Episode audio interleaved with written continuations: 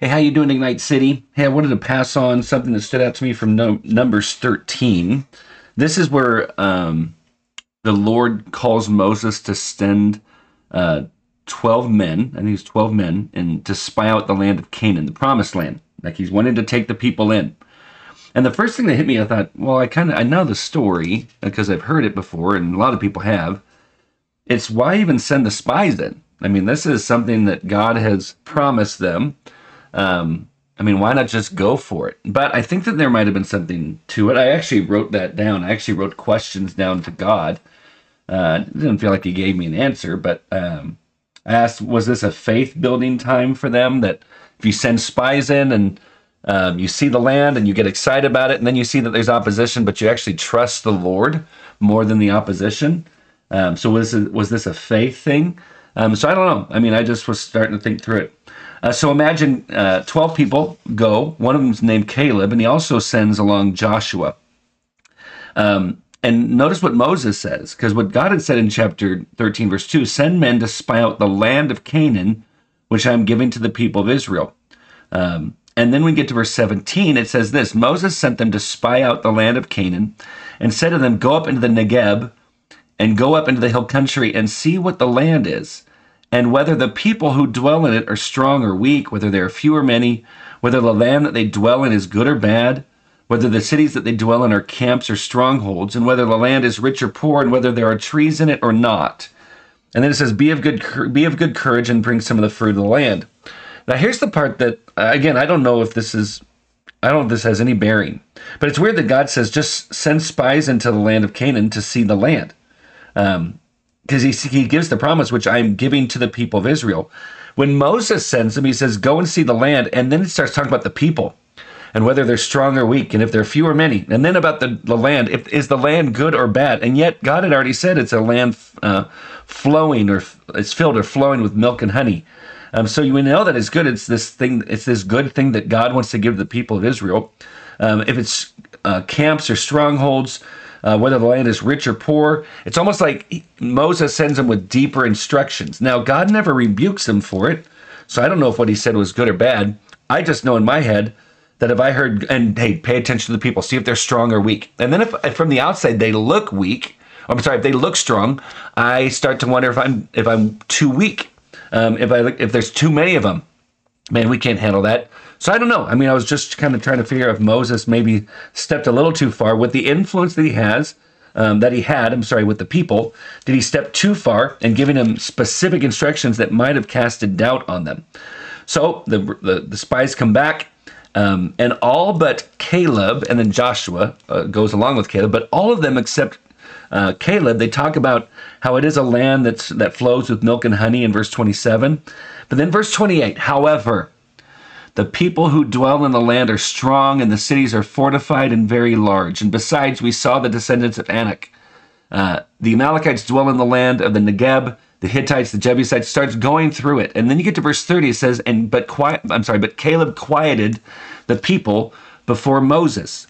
So picture 11 out of the 12 they're they're saying there's no way that we can do this. The only one, and the only one, Caleb, and then you'll see that Joshua as well. They believed, but jo- but Caleb was he was set. I mean, he knew that we could we could take this. There's nothing holding us back. Uh, he even says when he quieted the people, he said to Moses in verse 30, "Let us go up at once and occupy it, for we are well able to overcome it." So he has this faith. He has this belief that they can actually do it. But those who were against it, they said, absolutely not. There's no way. There's no way that this can happen. There's no way that this can happen.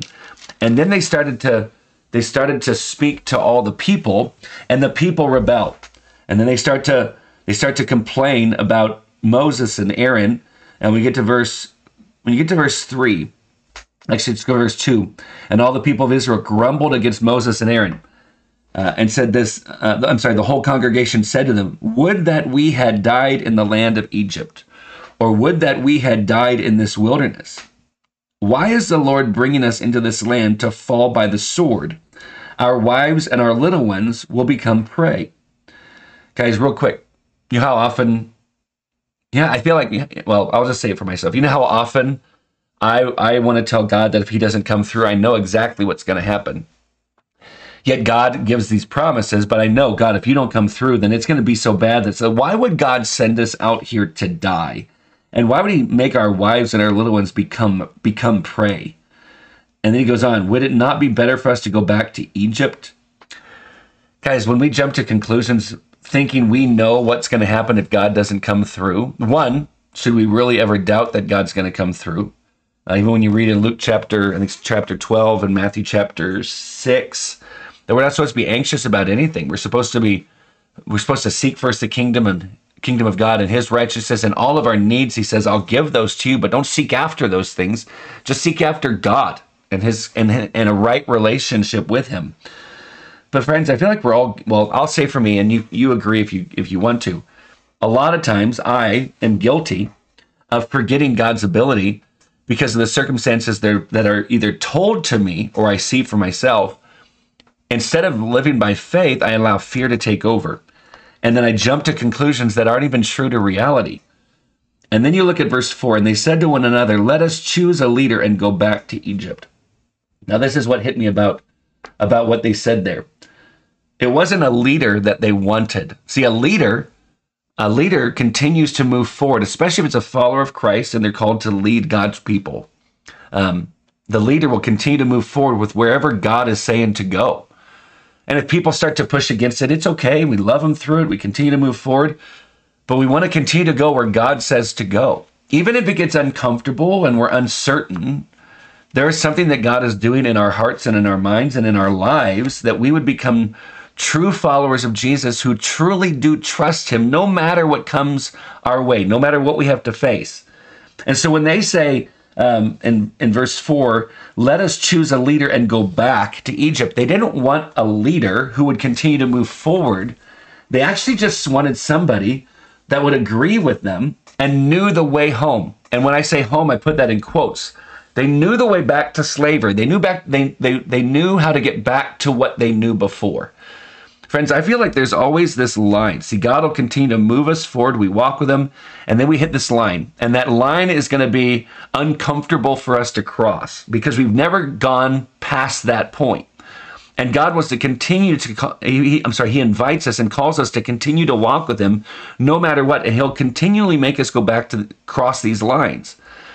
But all of a sudden, if there, if there comes a line and it is too much for us, we just can't handle it, we're too afraid, we want to retreat back to what we know, what's comfortable.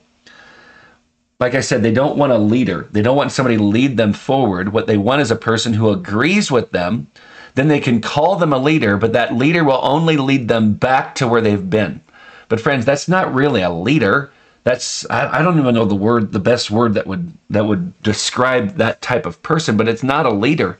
I feel like again, it's just a person who knows where they've been and knows how to get back there. So I guess it could be a leader, but it's a it's a leader to retreat back to what's comfortable rather than a leader that's moving forward to what it is that God's actually calling them and wanting them to do. And friends, may we never, may we never just want someone uh, to lead us back to what's comfortable, but we, may we always want to move forward with what it is that God's wanting us to do, even if it gets unbelievably comfortable, or I'm sorry, unbelievably uncomfortable. So what's what's the response of Moses there? And they fall to the ground. They start to cry out um, before the assembly. And Joshua the son of Nun, verse six, and Caleb the son of Jephunneh, who were among those who had spied out the land, tore their clothes. And then they said to all the congregation, The land which we pass through to spy it out is an exceedingly good land. If the Lord delights in us, he will bring us into this land and give it to us a land that flows with milk and honey.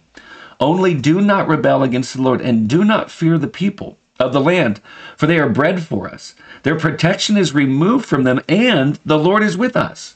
Do not fear them. Guys, I think that's the thing that God will constantly bring us back to. When we face something that's difficult, He's like, you could look at that, or you could remember that the Lord, and for them, the one who split the Red Sea so you could walk across it, the one who's provided for you in the desert thus far, the one who's done miraculous things among you, He's with you. Guys and so what happens what do they do? They they still can they I, I don't want this. They're like we don't want this. We don't want this.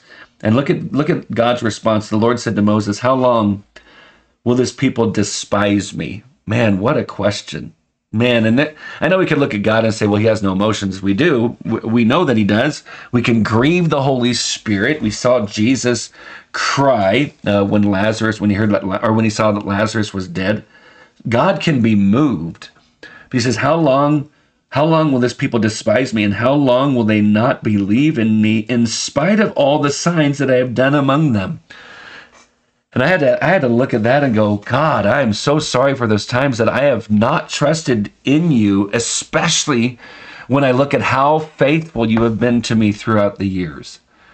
And then all of a sudden, God strikes God strikes them with pestilence and um, I would say he, he, threatens. He says, "I will strike them with pestilence and dis- and disinherit them, and I will make of you a nation greater and mightier than they." He's speaking to Moses, and Moses actually sticks up for the people of Israel. He he stands in the gap. And I think that this was a testing time for him as well. I think God was was wanting to see Moses stand in the gap for the people of Israel because that's what a good shepherd does. And he even makes this uh, makes this request in verse 17. He says, "And now please let the power of the Lord be great as you have promised, saying, the Lord is slow to anger and abounding in steadfast love." Forgiving iniquity and transgression, but he will by no but he will by no means clear the guilty, visiting the iniquity of the of the fathers on the children to the third and the fourth generation. Please pardon the iniquity of this people, according to the greatness of your steadfast love, just as you have forgiven this people from Egypt until now. God's response is that he heard what Moses had to say. He says, I have pardoned according to your word.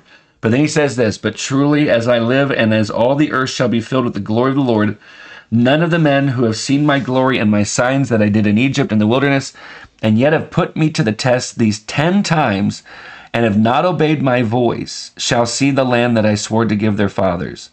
And none of those who despised me shall see it. And then you get to verse 24.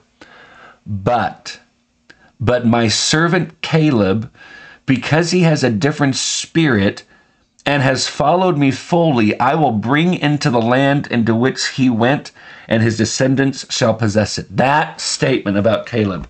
But my servant Caleb, because he has a different spirit and has followed me fully. Guys, that made me think of Luke chapter 9, verse 23. At least that's the passage that popped into my head. Where Jesus says if this, if anyone would come after me, let him deny himself and take up his cross daily and follow me.